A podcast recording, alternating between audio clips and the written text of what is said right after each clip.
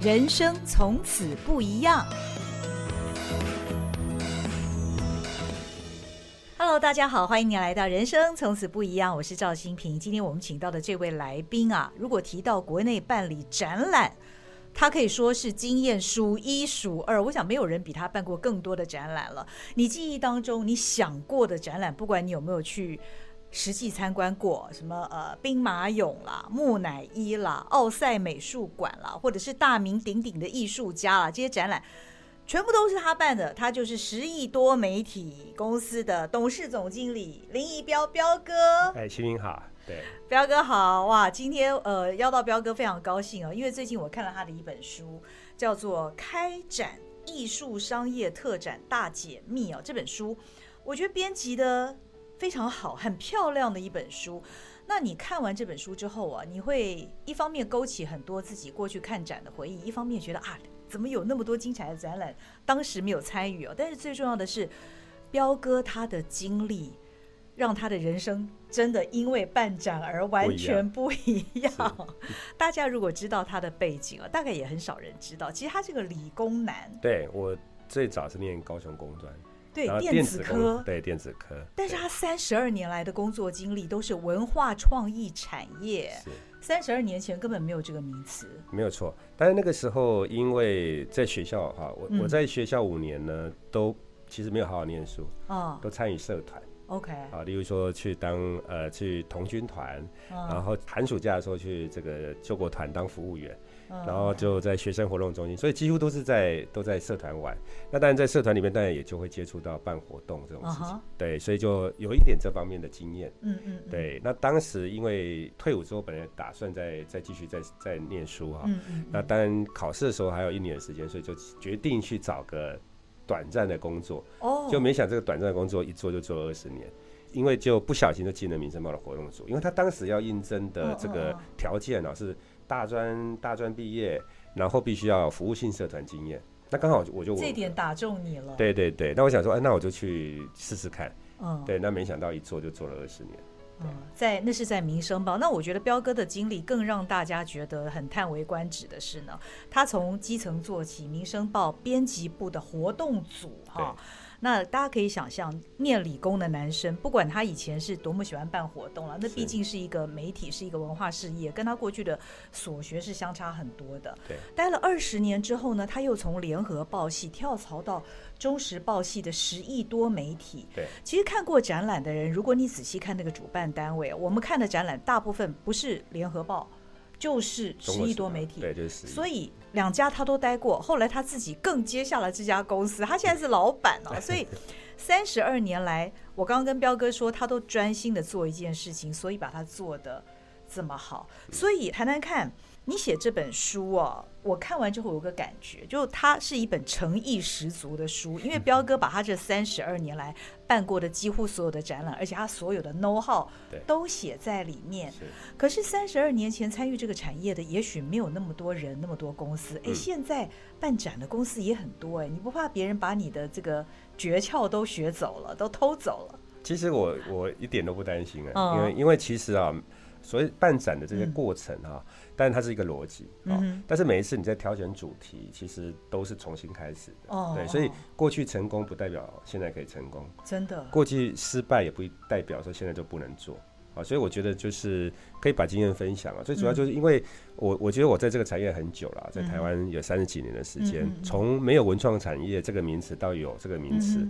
那我们当然是希望就是说有更多的年轻朋友知道我们在做什么。写这本书，他看了这个内容，他觉得有趣，嗯，也许他就可能投入到这个这个产业来。那、uh-huh. 我们台湾在这个产业才能够继续再发扬光大。其实我就是这样的很简单的想法。所以，呃，我在这个三十几年的工作里面，事实上。呃，有做企划工作的人就知道，其实做企划工作其实是非常非常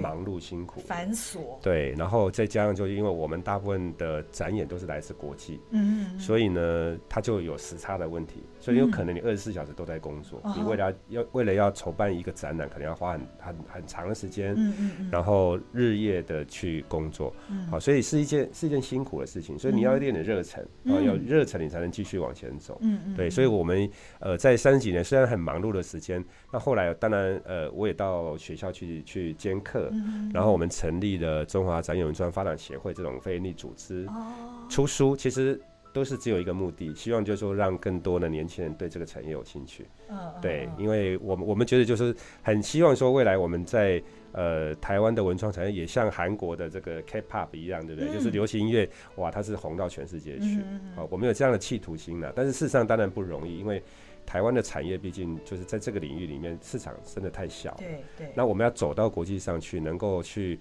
呃，去领先国际或是带领国际，那确实要花一点点力气。嗯，对，是这样。但是我觉得非常感谢彪哥的是呢，因为他所待过的这两家媒体哦，办理的这么多展览，历年来我觉得真的是提升了国人的对于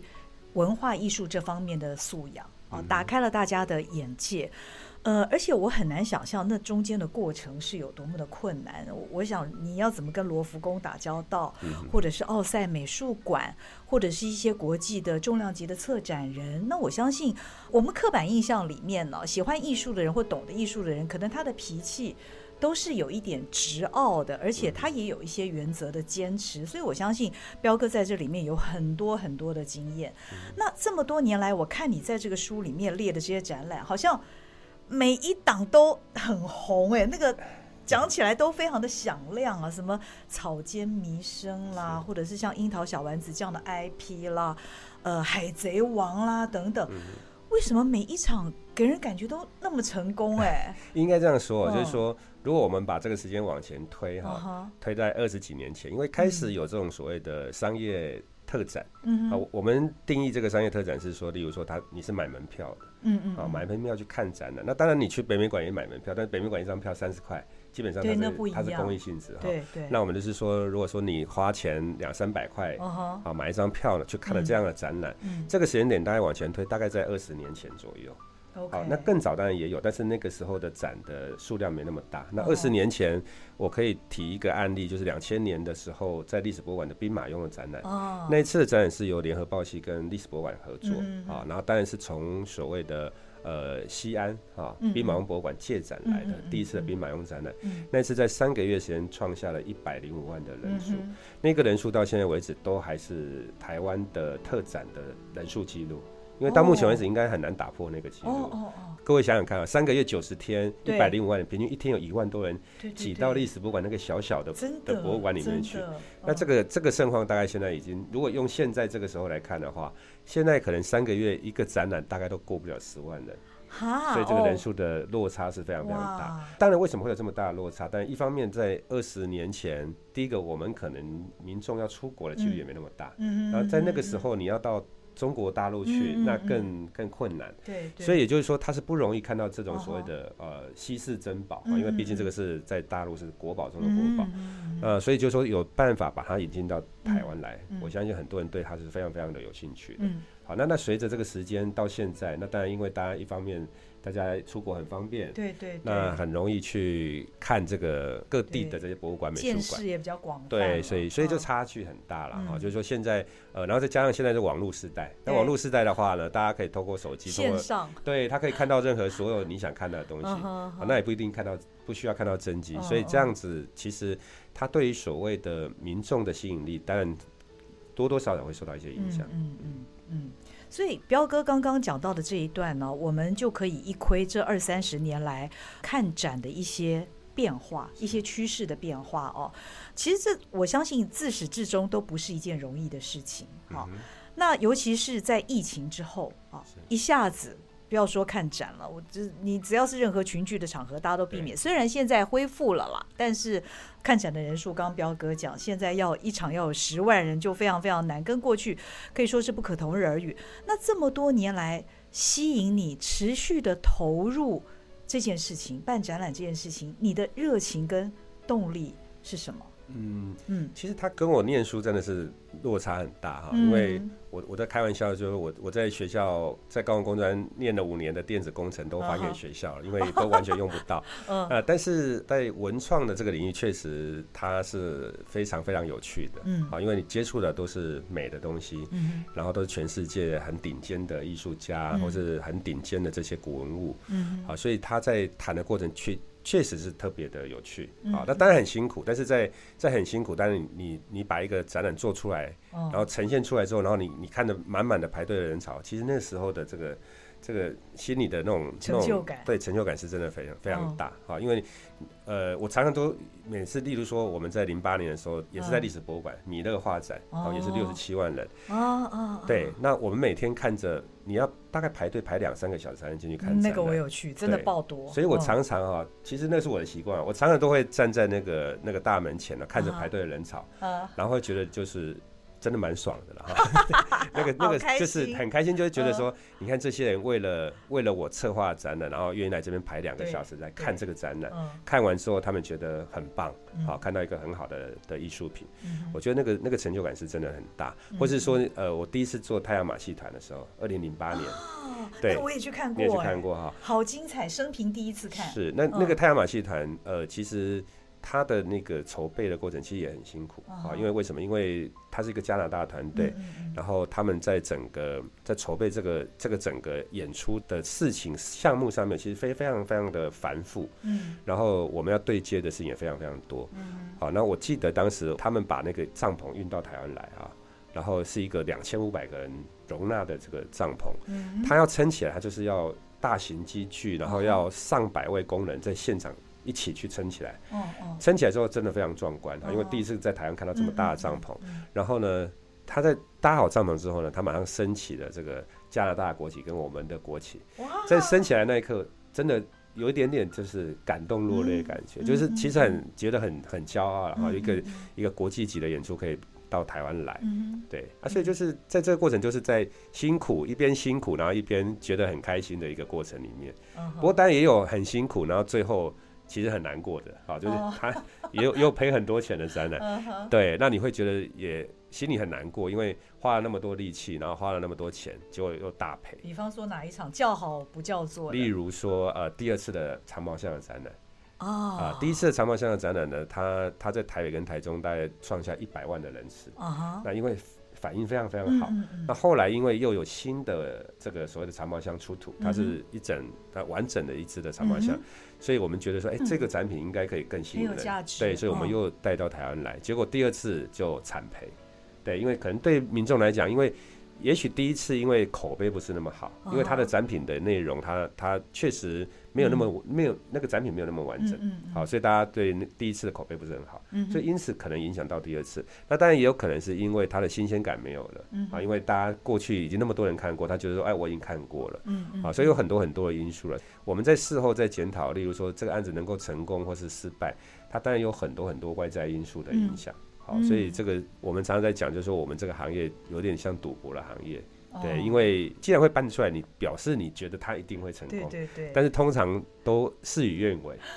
不一定每每一个展览都能够很成功。这次赌赢了，不知道下一把手气怎么样啊？不过刚刚彪哥讲的大部分是这些展览我们看到的成果，但是那个过程，我想很多听众会很好奇，因为要办一个展览，它的环节包括了策展啊，包括了接洽联系跟各方面的合作等等啊，你都是怎么跟那些重量级的博物馆跟那些很伟大的策展人交手啊？呃，因为早期在联合报系的时候，因为我有一个。很厉害的老板哈，就是《民生报》的发行人叫王孝兰啊。对，那王孝兰因为他是留法的啊，所以他在欧洲的关系非常好。那当然各位也知道，就是其实光一个法国，它就有非常非常多重要的博物馆。对，好，所以我们初期其实就跟很多法国巴黎这边的博物馆有一些合作。那当然因为来自于王发言在那里的人脉。哦。好，因为那个时候《联合报》系在那里是有《欧洲日报》的，也是一个中文的报纸。那也因为有媒体的关系，所以跟这个所谓。艺艺术圈呐，哈，或是政界，其实基本上都有很好的关系。因为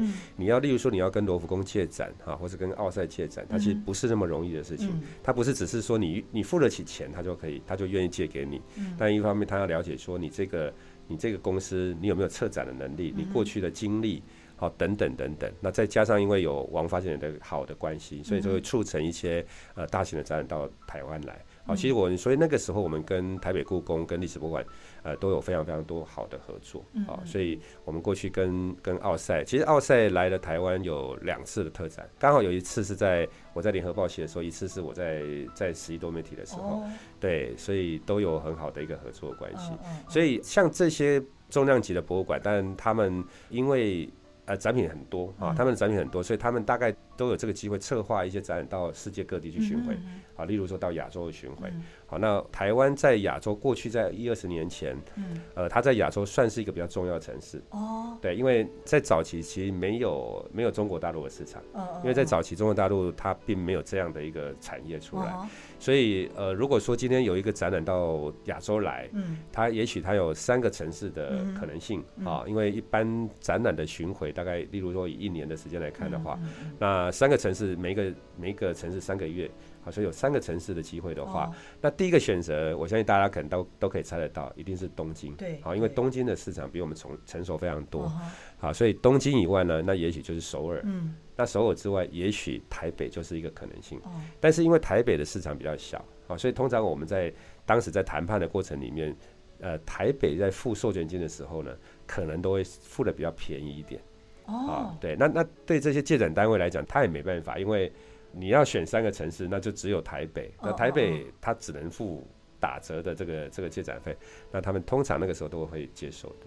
哦，oh, 所以仍然愿意。对，因为你没有其他选项。嗯。那也许大家会想说，那哎，香港好像也不错，但是香港不知道为什么，香港对这种艺术类的展览，好像一般民众对这个艺术类的展览，好像兴趣度比较小。哦。Oh, 对，所以他们那里就比较没有这种所谓商业的这种艺术展览。也许这几年开始动漫类的展览有哈，但是艺术类的展览大概都是政府行为，也就是说，例如说香港的马会去去赞助，好，然后所以就是在他们的公立的博物馆、美术馆去做。对，那像我们这种所谓的民间操作的商业展览，在香港就比较少。嗯好，所以在早期就变成这三个城市变很重要。嗯。但是到现在就不一样了。对呀，我就想大陆现在。对，那那这几年这个大陆已经崛起了，有很多的展馆。对，然后现在上海、北京、深圳，像像这三个大城市，基本上他们的展览的数量已经不亚于台北了。嗯。而且形式也非常多，也不是只对，不是只有艺术。艺术类的展览哈，我就可以举两个两个案例哈，就是在二零零几年的时候，呃，历史博物馆有一个莫内的展览，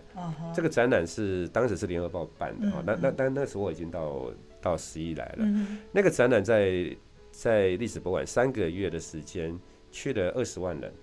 门票一张门票，我们用全票看，可能是台币大概三百块左右，嗯哼，好，算是不错了啊，不错的一个人数哈，跟收益。但展览结束之后呢，他移到上海，结果这个上海结束了，他有四十万人去看，然后他一张门票是收一百块人民币，所以你光这样的一个门票的营收，可能就差了两三倍。哦，对，那那这个对我们来讲，其实是一个很大的警讯，也就是说，上海突然有这么大量的。人愿意去看展览，而且花一百块人民币以上的的票价去看。第二个案例，我们在也是在几年前，我们在华山做了一个日本的一个多媒体投影展，叫 TeamLab。啊啊，TeamLab，现在现在蛮多人出国也会去看这个展览。这个展览我们在华山，去了二十万人，也是二十万人，门票收大概全票大概三百五十块。那个时候很多人骂我们说怎么那么贵，因为那个时候票价通常比较便宜一点。就这个展览到了深圳。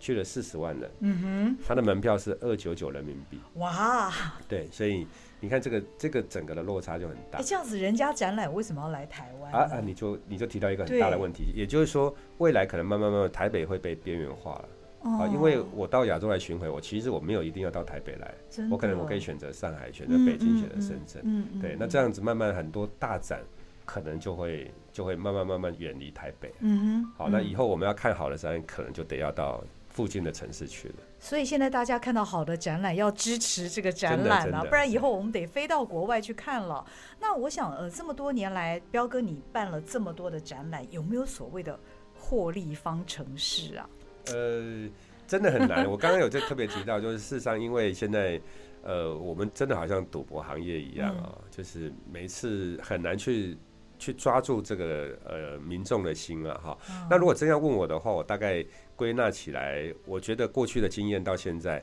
大概就是高大上的相对是比较有机会能够获利。啊，我所谓高大上，就是我举个例子，例如说，我刚刚特别提到像奥赛美术馆的展览，嗯、只要冠上奥赛美术馆的展览、大英美术馆的展览、罗浮宫的展览，到目前为止我所知道，在台湾办的这些大展，基本上都是获利的。哦，对，或是。知名品牌，例如草间弥生啊，草间弥生，对，那这个我也有去看，对，这样子。但是其实我所谓的这种高大上哦，还是有失败的案例。举例，像我们曾经做过米罗的画展，米罗也是大家非常。米罗我有去看诶，你有去看？那场卖的不好吗？那一场不好哦。对，当时就是我的同业联合报系，那个时候我已经在十亿，联合报系的毕卡索展览，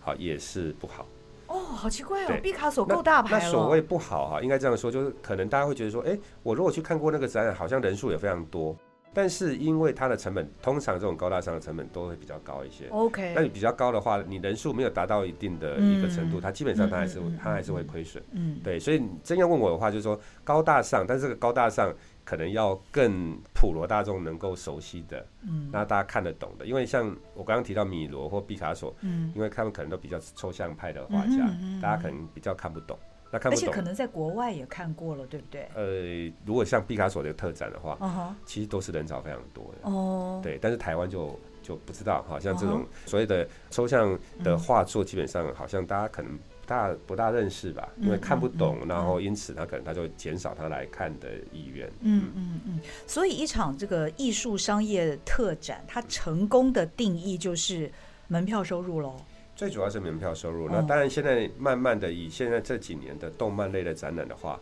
它有一个更大的营收是衍生性商品啊。对对对。对，那通常我们在过去的经验里面，门票收入可能是最大宗。呃，衍生性商品可能比例比较低一些。那第三个收入就是企业赞助，嗯，啊，所以像很多优质的一些企业，例例如说很多金融业啦，嗯，好像我们过去最支持我们像中国信托，像这样的一个金融业，他们赞助艺文活动也也也不少，啊，或是有一些比较大型的科技业，例如说，呃，过去长期支持我们像广达文教基金会，好像在广达电脑，那台积电文教基金会。力晶半导体的力晶文教基金会，像这些科技业的基金会，基本上也会支持这种义文活动。不过他们的支持，基本上我们都会把这些赞助金去做一些比较公益的一个一个推广啊。例如说，我们可以邀请一些偏远地区的学童到台北来看展览，好，尽量的让我们一些比较弱势的族群能够也能够接触到文化艺术。嗯嗯嗯。那我不知道彪哥在接触办理展览的过程当中，有没有曾经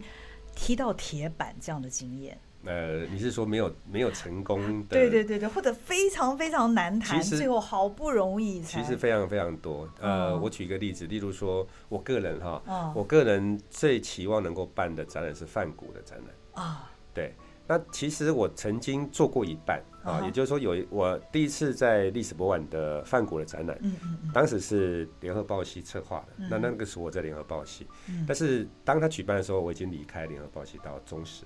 对，所以算我算是做了一半，因为当时谈是我去谈的，哦、但是这个这个借展单位是来自荷兰，也是来自荷兰。哦、那大家去荷兰当然很清楚，阿姆斯特丹有这个呃梵谷美术馆，呃对，对，但是我们不是跟梵谷美美术馆借的，哦、我们是跟另外一个馆叫库勒穆勒美术馆借。哦对，但但是真正的比较重量级的作品，当然大部分都是在梵谷美术馆。嗯嗯。那像梵谷美术馆，我们就多次要跟他们联系，嗯、要洽切。但是一直都没有得到他们的回应。嗯，也就是说，当然我们可以理解，就是对他来讲，太多太多城市、太多地方都邀约他们，所以他不一定要到台北来。好，或是他觉得说，你台北的市场那么小，那我这个借借展费可能随便起算都是上百万美金的。那呃，他认为你这个市场是不具备这样的条件，所以他也懒得跟你谈。好，所以一直到目前为止，这二十几年下来了，我们有写过信，但是没有得过回应。你心愿还没有达成，心愿还没有达成。我们一直希望能够完成这个这个梦想，但是这个梦想当然对现在来讲，其实我觉得就是难度越来越高了。对，因为现在的人数，如果用我们过去这样的人数统计下来的话，好，过去动不动就是几十万的的参观人数，现在大部分可能都不到十万人的话，其实你很难去办这样的大型的国际展了。嗯嗯嗯，你有算过你三十二年来办过多少场次的展览？呃，绝对超过上百档。哦，对我我举一个例子，像台湾有三次的以兵马俑为主题的展览，哦、三次都是我做的，好，而且三次对，而且三次里面有一次还是做了两站，所以就等于是四档展览的意思，哦、因为你你虽然是同一个展，但是你移动一个城市，哦、它就是重新要再策划一次，哦、然后三次的木乃伊的展览也都是你办的，也是我办的。三次的大英博物馆的特展也是我办的，两、oh. 次的奥赛美术馆的展览也是我办，所以你看，光这几个展览加起来就十几档。他们都认识你了吧？这这些这些博物馆、美术馆一看，哎，又又是彪哥来对，OK OK，是不是？是对，因为所以所以就是所谓的这个公司的品牌的建立很重要。嗯、也就是说，例如以现在以十一多媒体来讲的话，嗯、因为他已经累积了二十几年的一个策展经验啊，嗯、所以很多的大馆他都认识台湾的这个所谓的呃十一多媒体这家公司，嗯、可以信赖了，可以信赖。对，那当然这些都也我们也因为。我们可以跟我们这些所谓台湾的这些大的博物馆合作，例如说台北故宫或是历史博物馆，那他们都是国家级的博物馆、美术馆，所以他们在整个展品到台湾来，他们可以有一些专业的处理啊，所以让这些大馆能够信任。这个当然也很重要啊，所以也不是只有十一多媒体的的的关系啦哈，而是这些台湾的大大的博物馆可以一起合作，嗯，才能促成这些好的展览到台湾来。嗯，彪哥讲到这里哦，就是国内的这些大型的博物馆、国家级的博物馆，跟像呃十亿多媒体或者是联合报系这样的策展公司，他们之间的角色是怎么样分工啊？呃，有时候我们当然会签所谓的三方合约，啊，就是说，例如说我举例大英博物馆的展览，那他可能他到台湾来，他就指定只能。只愿意到故宫，哦，因为他认为这个博物馆要有对等，哦，对，他不会去挑一个小的博物馆，或是大家也不用期望说，哎，他为什么不去华山？因为比较方便，哦，但因为华山不是专业的场馆，所以他是不可能去那些地方的，好，对，对，所以在不同的场馆，他面对不一样的呃展览内容，好，那以大英博物馆，他到故宫来做展览，他要求就会是三方的合约，为什么？因为付钱的单位是十亿，嗯，但是呢，把这个展品接到馆里面去做策展，然后布展。这个是故宫哦，故宫布展对，故宫布展对，所以呢，它变成就是三方就有一个一个所谓的分工的一个状态。那当然，未来在所谓的展览完成之后，它的行销、卖票、商品开发、企业赞助这一块都是十一多媒体。对，所以它就变成一个分工的一个状态。那大英博物馆必须要确保，就是这个展品到到了台湾之后，到了故宫啊，可以。安全上保障没有问题，嗯，好，但是在行销上也没有问题，然后他也可以收得到钱，好，所以这个这个是三方哈，大家一起来完成一件事情。嗯哼，因为我自己很喜欢看展哦，所以我看了彪哥这本书，我觉得彪哥的人生好多彩多姿哦，你的生活都是跟这些美的事物在一块儿。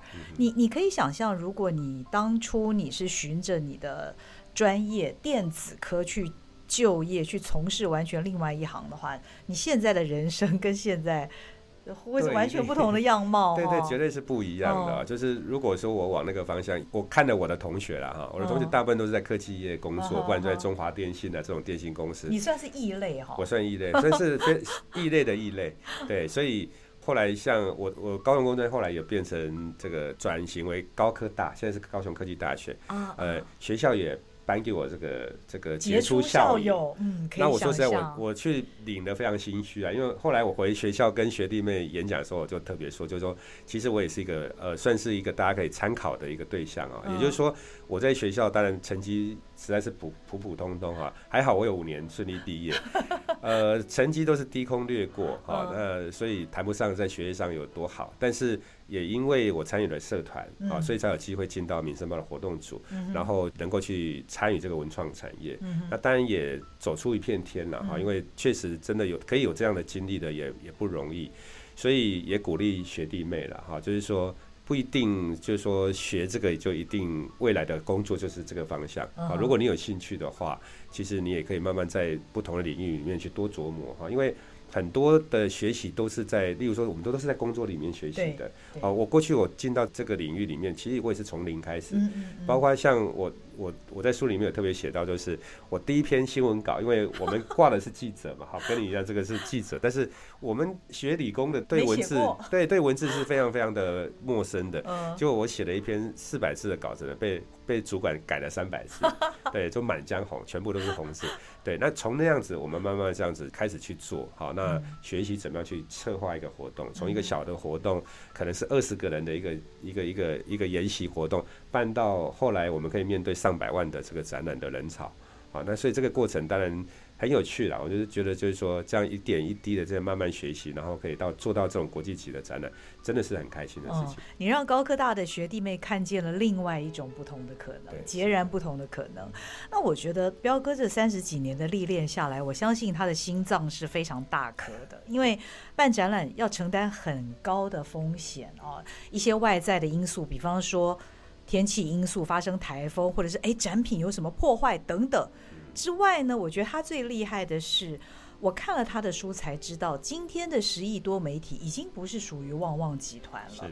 原来在疫情发生之后，旺旺集团是要把十亿多媒体卖出去的。结果彪哥他居然有这样的勇气，他把这家公司给承接下来。大家可以想象那个时候的情境吗？在疫情刚爆发的时候，其实我们不知道疫情会在哪一天终止，而且看表演、看活动的人，那个人数几乎是零哎。对。但在那样的情况之下，你仍然有那个勇气接下这家公司，为什么？因为当时旺旺集团要。结束这家公司，一当然那个有那个时候的背景了哈，因为当时因为中天电视被关台，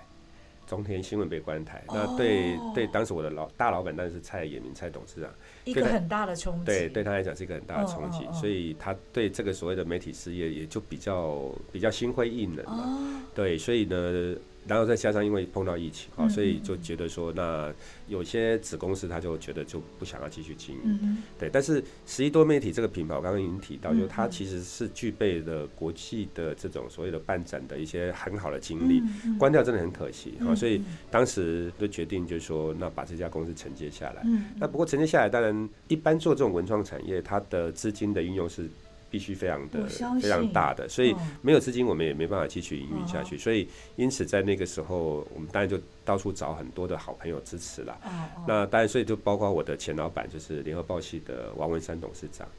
然后后来就是呃，我在旺旺的老板是真正是我的直属长官是蔡少忠总裁，他们两个都都是股东了，对，都是加入，呃，等于是支持我。当然也后来也有很多好朋友加入。那那他们的支持，当然一方面。当然是对我个人的很大的肯定哈，因为事实上我们离开的时候，因为十亿是一家是一家亏损的公司嘛，嗯，那大家不会介意是亏损的公司，然后还愿意拿钱出来，这个是很大很大的，彪哥，很大很大的勇气，受到大家的信赖。呃，对，那当然很多我支持我的的股东也有提到，他说，哎。阿彪呢，这个一辈子也就在做这一件事情了。嗯，好，那他也没有乱七八糟做其他有的没有的事，所以呢，我们可以支持他继续做。好，那我觉得我的股东里面，事实上他们去投资这家公司，都不是站在说啊这家公司以后会赚很多钱这样的角度，而是说十亿一直在文创这个领域很坚持在走下去。嗯，他对社会，我们说的比较比较肉麻一点，他还是对社会有一点贡献的哈，因为他不断的把国际上好的。艺文展览带到台湾来，所以因此他们愿意继续支持我们，所以对我来讲是很感动的事情。嗯，可是你当老板跟过去在帮企业打工，这是截然不同的事情，完全不一样。对，所以过去我也必须要，我必须在这边也是也也必须要坦白说，就是过去可能有些展览呢，我私底下觉得说可能赔钱几率很高，但我们还是办。那办的原因是因为它是真的很好的展览，例如说我们过去也曾经办过呃非常优质的呃建筑展，例如说扎哈迪的展览啊，对对，高地的展览，对，这些都是非常优质，但是它毕竟它是比较小众的市场啊，所以也就是说，如果办这些小众，它可能亏损的几率很高。嗯，但是因为那个时候我们有富爸爸嘛，当然觉得说反正集团会担心一点。对，那那现在可能我们就没有这样的能力了，也就是说我们。一个展览要办，我们都真的是要仔细想过又想，仔细评估过，觉得它应该不会亏损，我们才会去办它。嗯，对，所以这个是截然不同的一个一个角度。嗯，对。那当然，因为呃这几年我们等于从旺旺集团出来，大概现在也大概两三年的时间，又碰到疫情，所以我们也转型往一个另外一个领域，就是文字空间的经营，也就是老房子的经营这个方向。那这几年做下来也也很辛苦，但是我觉得就是又闯出了一片天，因为现在很多人都说，哎，我们现在是我是老房大亨啊，哈，我是餐饮界的大亨，但是这个都对我来讲都是太，我真的不好意思，因为我们毕竟在这个领域才刚开始在经营啊。那不过我觉得就是说，我们不管经营，例如说现在大家如果到大道城货柜市集，啊，这个也是我们经营的场域。现在那个地方，我很惊讶，因为这个变成你是要招商嘛，对，必须要招商，对。然后这个货柜市集现在做的比以前做的更好，啊，所以现在人潮爆多，啊，所以这个对我们来讲都是一个很大的肯定。嗯对。我先来请教你这个老房大亨好了，目前台北市或者是其他的都市，哪些老房子是目前你的十亿多媒体在经营的？我们在台北有在这个杭州南路的乐普丁，啊，是一个非我可以这样说，它是全台北市最漂亮的日式庭院啊，乐普丁。然后在八德路有一个一号粮仓。哦，它在日本时代是一个米仓，好，然后现在也是一家餐厅，呃，然后是一个比较平价的餐厅，真的非常好吃啊。然后在爱国东路三号有一家叫呃，是以前日本时代的台北监狱的副典狱长的官舍，那我们现在把它改成一个比较高档的呃呃套餐哈，一个高档的 fine dining 的餐厅，叫做乐普会所。所以我们在台北有这三个空间。然后在新竹有两个空间，都是也是都是日式的庭院，好，然后呃有一家在中央路，哈，是我们叫一三二粮仓，是以前的新竹州的警务部部长官舍，然后在新竹车站的后站，在南大路有一个下竹町，有两两栋日式的庭院，然后我们现在目前在这边盖了另外一栋建筑物，然后我们会把台北一家非常知名的日本料理叫登登安引进到新竹，所以我们在新竹有两个餐厅。然后我们现在最新拿到的一个空间是在新北市，新北市三重有一个空军三重一村，它过去是一个空军的眷村，然后现在已经新北市的文化局把它列为这个历史建物，嗯啊，所以它委外经营，啊，所以十亿多媒体把它拿下来，我们预期在今年的暑假八月的时候，我们会去开始呃营运这个空间。有声有色哎，而且大家听到没有？彪哥他已经跨足餐饮业，他已经不只是办活动、办展览。我一直我一直强调说，我不是跨足餐饮业，我是、嗯、是文字空间的经营。只是说文字空间的经营里面，它主要营收来自餐饮。嗯，对。但是你后来你的公司里面又长出这么多新的能力，其实我们几乎可以把它当做一个类似像《商业周刊》这种杂志的一个个案来看了。是什么样的一个环境逼得你？生出这些其他的能力来嘛？因为在疫情期间，其实展演事实上跟旅游业差不多啊，几乎是停滞的。那我们还是得养员工啊，哈，所以我们得想一个什么样的形式可以让让我们的营收能够马上有现金流啊。所以餐饮当然是速度比较快，虽然它一定也是受疫情影响，嗯但是疫情一缓和之后，大家用餐的哈，就民众用餐的这个需求还是比较大，比远比这个所谓的他要。花钱买票去看展览，或是看一个剧场，嗯，他来的多，好，所以就是说他的现金流回来的速度会比较快。嗯，那例如说，我刚刚提到我们很成功的案例，像大道城后卫市集，它刚好又是一个户外的用餐的空间，所以对大家来讲，觉得哎，在户外用餐比较比较安全一点，所以那个地方疫情一过，马上人潮就爆多，对。而且那个大道城市集让那整个河岸变得非常有意思。对，以前是空空的。对，很有异国的情调。对对对。对，然后我们当然，呃，事实上，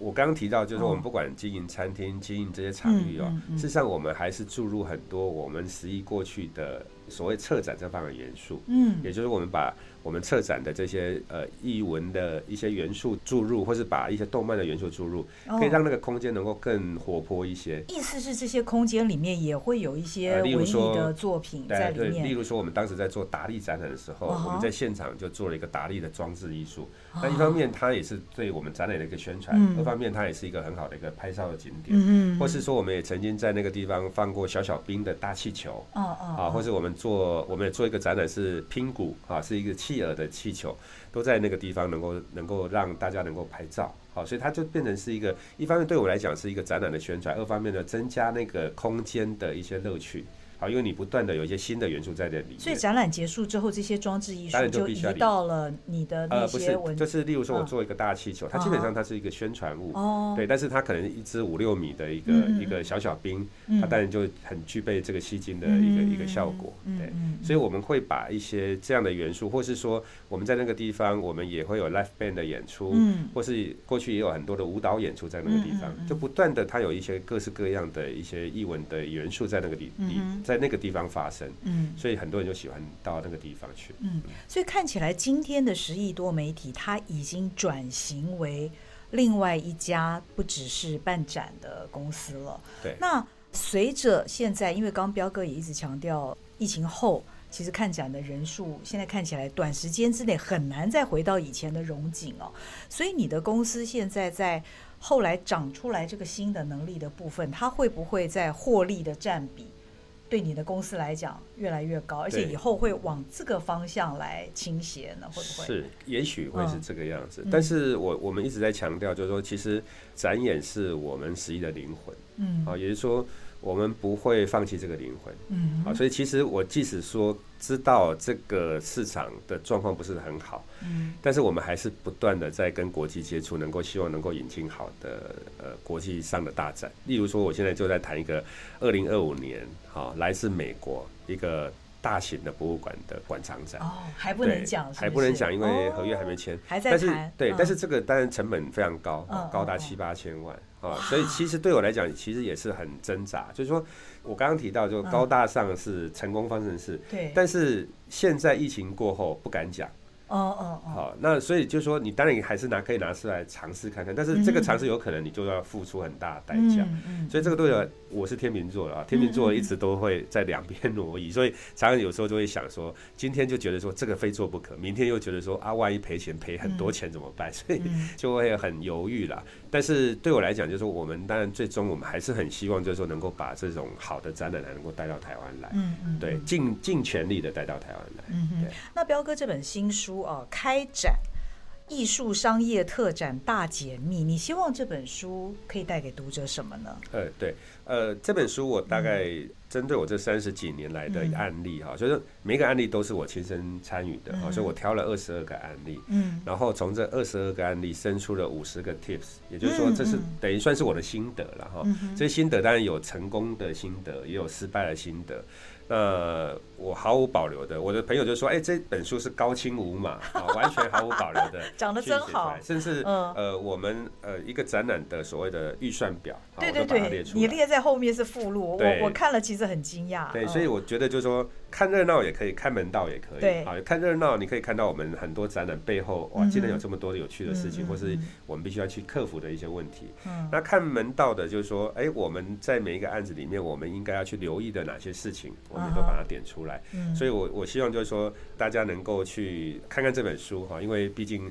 三十几年的经验也不容易，我们把它浓缩在这本书里面，希望说对大家能够有一些启发。每次你去看一个展览，也许你花花几百块买一张门票，你就可以把一个展览看完。但是，呃，这本书你可以看到这些展览的背后，我们必须要去克服多少问题。嗯，刚刚其实彪哥讲出了我的心里话，就是我自己看这本书呢，觉得就是不只是看热闹，而且你还看其中的门道。我自己是一个很喜欢看展览的人哦，但是看这本书，我发现我自己还是错过了好多好多彪哥以前办的展览。其实我觉得听众朋友们听到这一集之后，应该会会勾起你一些想望，哎，好像好久没看展了，可以去看展，让我们去看展吧。因为我觉得看展真的会让你的生活会增添很多不一样的色彩。那不管你喜不喜欢看展览，我觉得这本书很有意思的是，你会看到呃一个人专心一致的三十几年来做几乎是同样的一件事情，但是每一个个案里面他会碰到很多不同的挑战，真的很有意思。真的很有意思，很棒的一本书。谢谢。那今天也谢谢彪哥跟我们分享他的非常不一样的人生。谢谢谢谢谢谢，谢谢标哥。那也希望呢，未来国际间的这些大奖还是能够选择台北，让我们台湾人哦，其实不一定是台北啦，台湾的任何的一个城市，让我们不需要出国，在自己的国内就可以看到很棒的展览，开自己的眼界。谢谢彪哥，我相信你未来的挑战还是很多，因为现在有好多是线上就可以看展，还有三 D 效果呢，对不对？哦，祝福彪哥，那也谢谢您的收听，我们下一回人生从此不一样，我们再会，拜拜。谢谢。